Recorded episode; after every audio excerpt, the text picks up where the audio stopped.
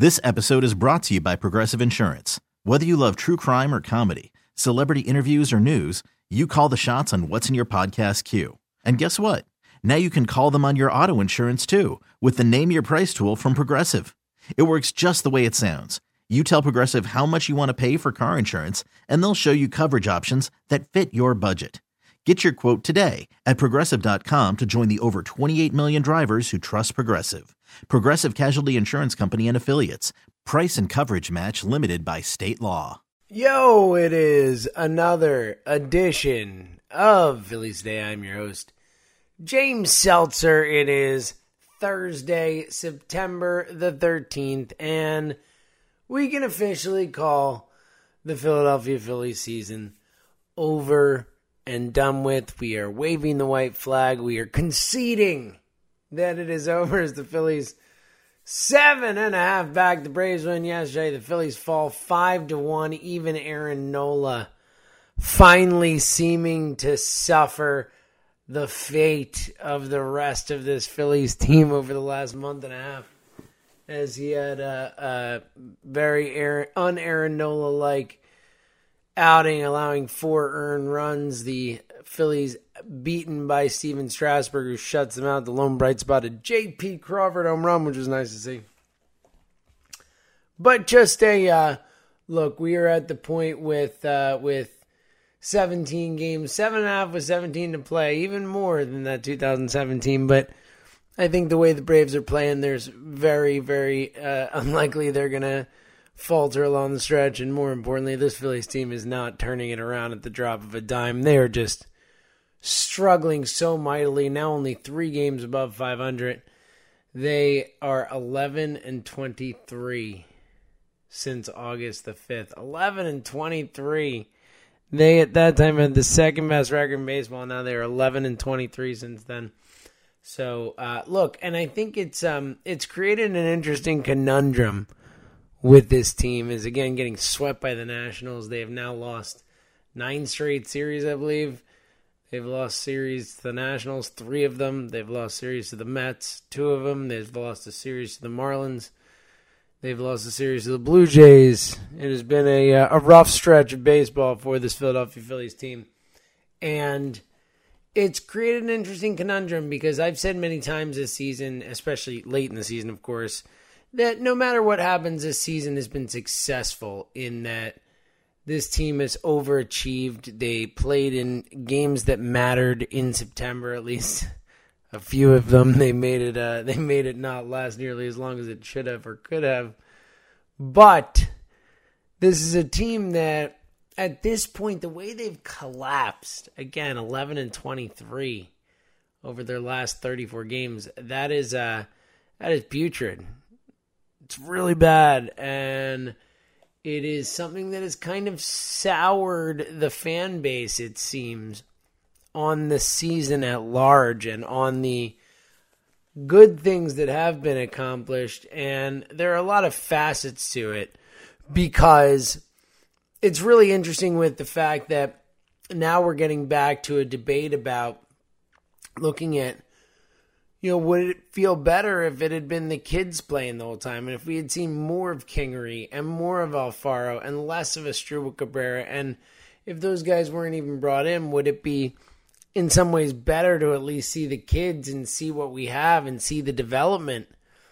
And another interesting spin on it that that a few people have said to me is, and I said the same thing at yesterday's show, is if uh, if the season were flipped around and the team started slow and then played hot to end the season and still finished five out or seven out or whatever they'll end up finishing. At this point, they might be 15 out by the end of the season. Not looking great. But um, if it had been the other way around, I think a lot more people would be positive right now. But it's it's a really interesting conundrum because there have been positives from this season, and there have been good things that we could take forward. And like we said, they played in games that mattered in August and, and the beginning of September. They were fighting for a pennant race in the dog days, at least for a little bit there. And it's a young team that's never had experiences like that. We got to see them be a resilient bunch for a lot of the season, a, a tough fighting through adversity type of team, and it all came apart. So it's kind of muted the feeling that we had from earlier in the season. And I think it's also I've seen the other prevailing take or or question, I guess, whatever out there or, or issue is a lot of people saying that now it feels like they have more questions than answers. When this season was supposed to be about developing and moving forward and and I've said thousands of times, hundreds of times on this show alone that that I think that they have always been gearing up to build for 2019 and beyond. I think that the organization was caught off guard with how good the team played for the first two thirds of this season, and you know I think they had one toe in as we saw with the moves they made at the deadline, kind of fringe moves, fortifying the roster, attempting to, but not giving up anything of value for the future. Granted, they were in on the Manny Machado rumors, but um, I think they've always been gearing up for 2019 and to make a big run at Harper or Machado or who knows, a Mike Trout trade, which absolutely isn't insane as has been talked about. The Angels are going to talk to him about a massive contract extension. If they put a contract in front of him that is the richest in the history of the sport and he says, nah, I'm good, I'm going to wait it out then you know they're going to try and trade him, and they should try and trade him. Who knows what the Angels will do? I should rephrase because the Angels have been run incredibly poorly for years, and that's why they've wasted the greatest player of a generation so far on crappy teams that have not done nearly as well as uh, as Trout himself has. And um, I think it would be wise of them if he won't sign to to try and trade him for the biggest haul that has ever been given in baseball history. And the Phillies are deep enough to give that haul.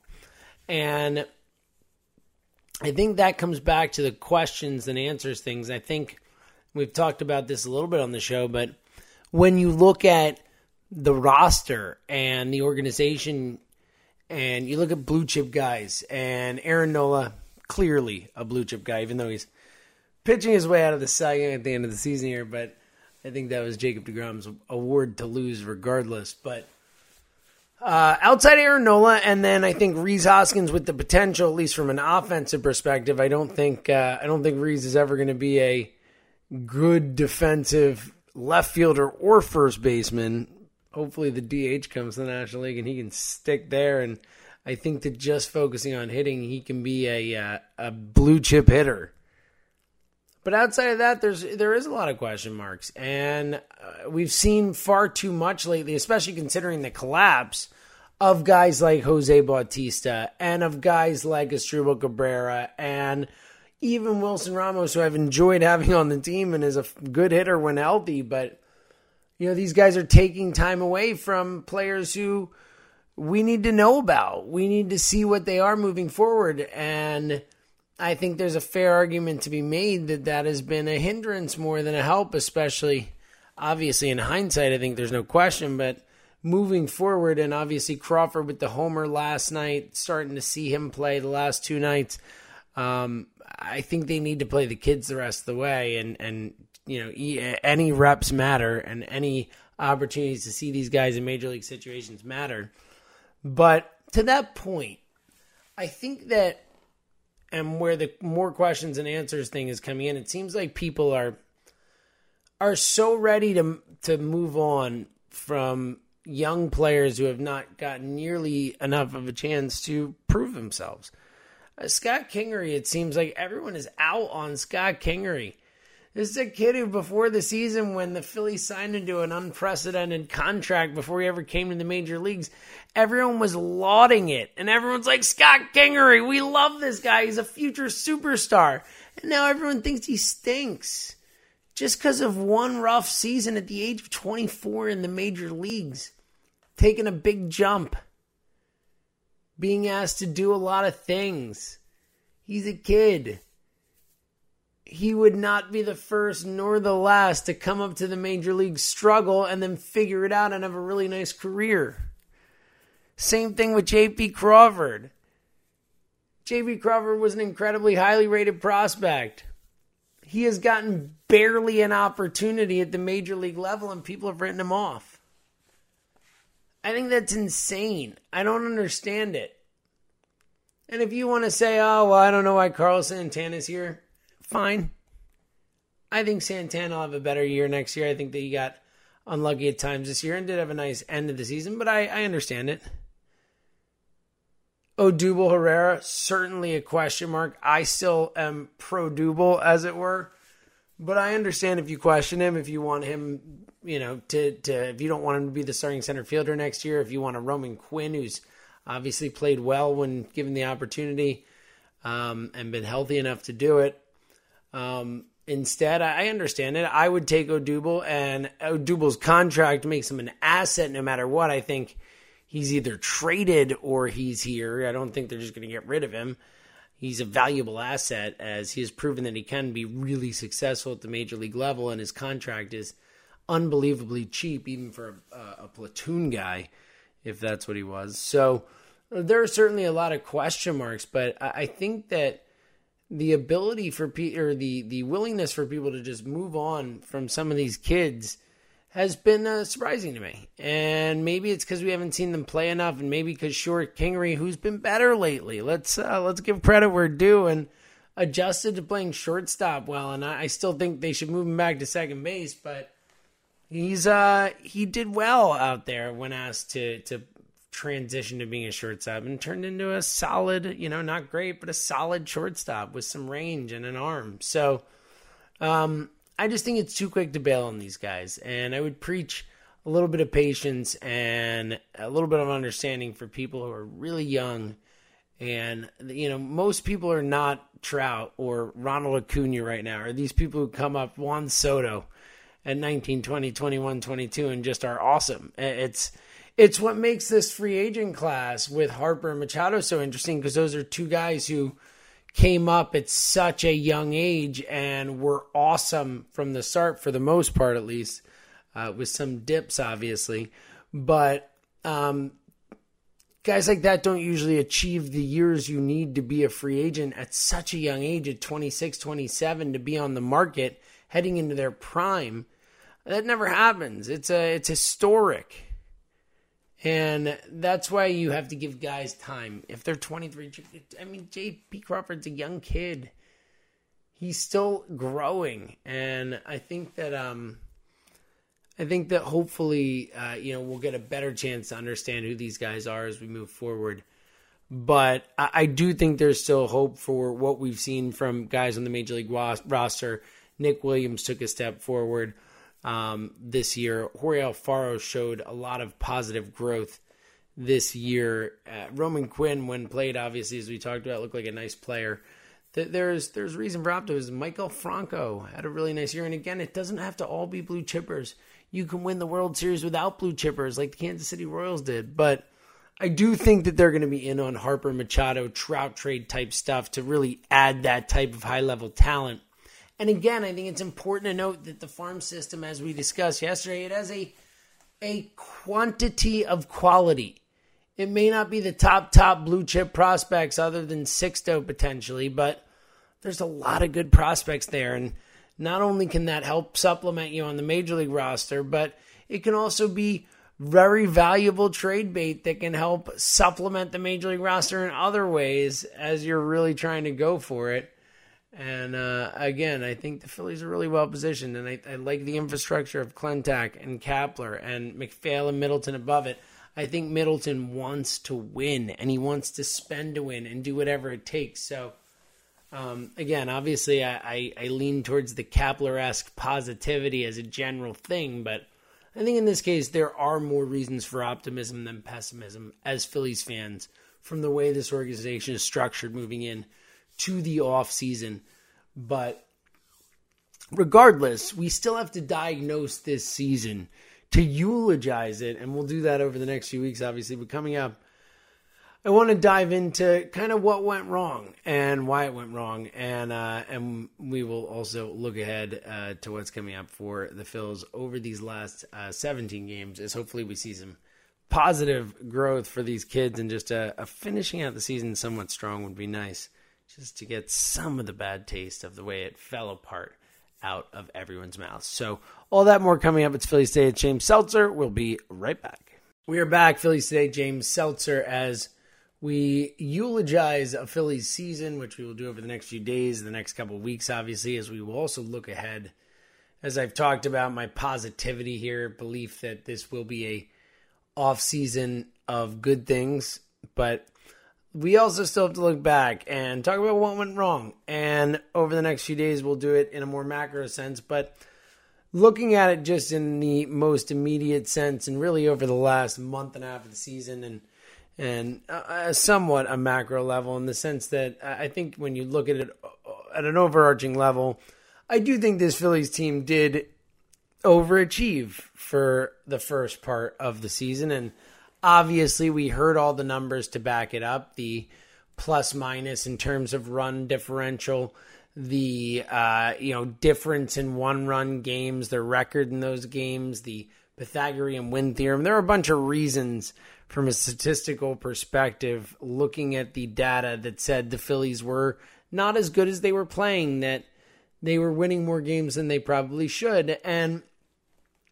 the thing that's deceiving is when you're watching the club on an every night basis, it really feels like it's not just luck. It's not just that they're overachieving. It's that this this team is gutty and they're resilient and they find ways to win games. And they were, but at the same time, I do think that when, you know, we kind of would say to ourselves a fair amount, how are they winning all these games? The hitting's not hitting, the bullpen's been bad, but hey, starting pitching's good and and everyone hated Kapler, and yet they kept winning games and I I do think that ultimately somewhat uh, you know water does uh, find its level but um i think that in the more immediate sense a few things to to kind of harp on first and foremost i mean the offense just just left them right i mean it's been such a shame but i think a few things that we were counting on and expecting to get we never got we never got the odubel hot streak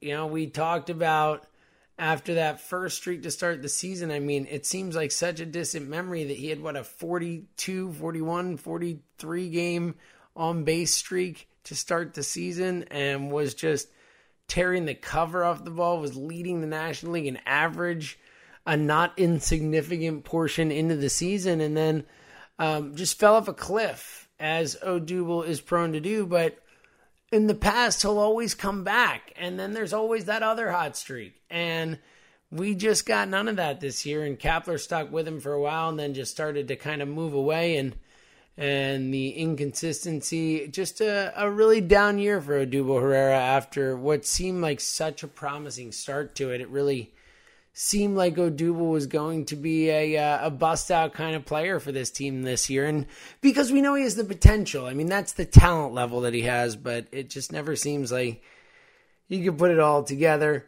I think another issue from an offensive perspective is is even though he's been a little hotter uh, the last week, but Rhys Hoskins really just went cold at a, a rough time. You know, a rough twenty to thirty game stretch here for Hoskins where he just hasn't been the same hitter that we saw right after the All Star break, and when we know he's locked in.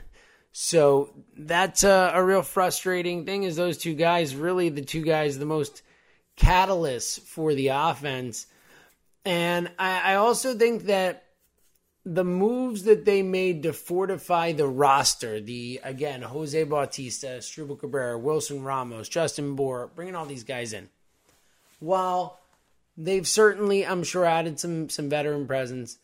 The bats haven't been enough of a difference maker to make up for some of the defensive inefficiencies. I mean, Asdrubal Cabrera, uh, God bless him, he is an awful, awful shortstop. Uh, just a bad shortstop. He can play third base, but he's a bad shortstop. Jose Bautista is bad wherever you stick him. And this team, I think if you're looking at, and we'll talk more tomorrow about what went wrong across the, the season from a organizational type of failures, but I think the defense kind of applies in both cases in that you can't play defense that bad all season long that consistently and make mental errors and not cover bases and throw balls that you shouldn't throw and all that kind of stuff and not have it come back to bite you. You just can't. That's not the way baseball works.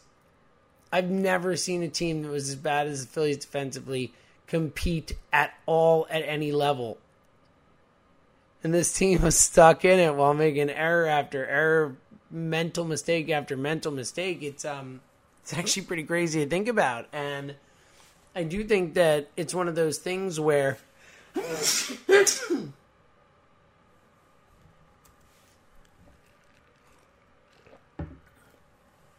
it's kind of a double edged sword for Kapler, where on the one hand, I think that you have to blame Kapler for that, right? I mean, this team just not being ready to play defense, not players throwing balls they shouldn't throw, players not knowing where they're supposed to be.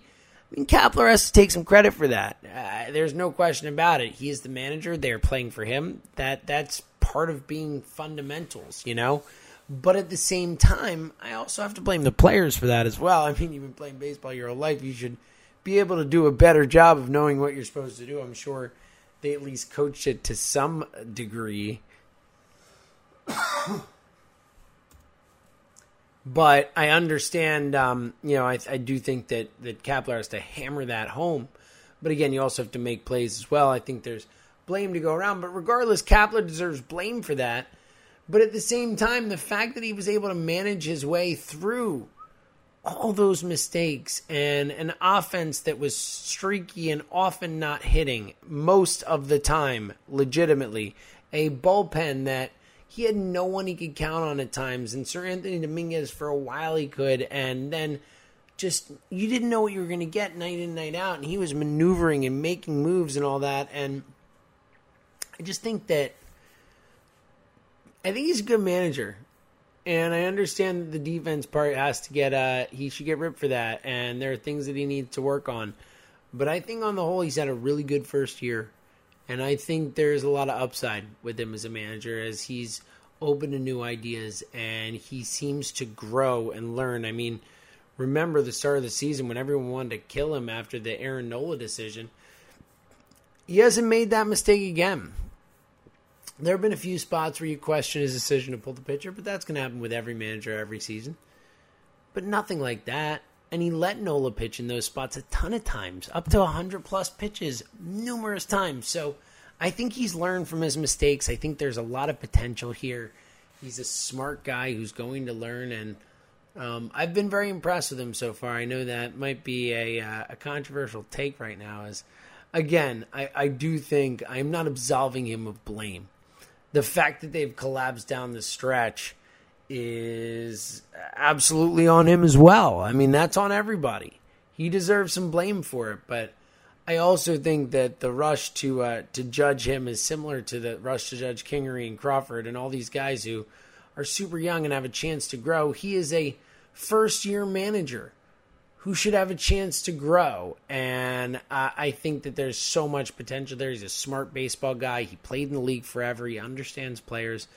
Um, I know he's too positive for a lot of people. He doesn't rip his players in public, but I feel good about Gabe Kapler. I feel good about this organization moving forward. But again, there was a lot that went wrong, and it's been a frustrating way for it to end because it kind of, again, put a sour taste in our mouth. But we will continue to talk about it and to again eulogize the season and trying to remember some of the good times as well. We'll have some fun over this next couple weeks as the season rounds out to a close. A season that had so much promise and now coming to an end in a, uh, a disheartening way. But hopefully, again, the Phillies and especially some of the younger guys can get out there and, and fight and and give us an end to a season that you know, we can at least be somewhat proud of instead of a uh, a real bummer of an end to the season like we are getting at the moment. So we will see how that plays out again. Off day today, and then back at it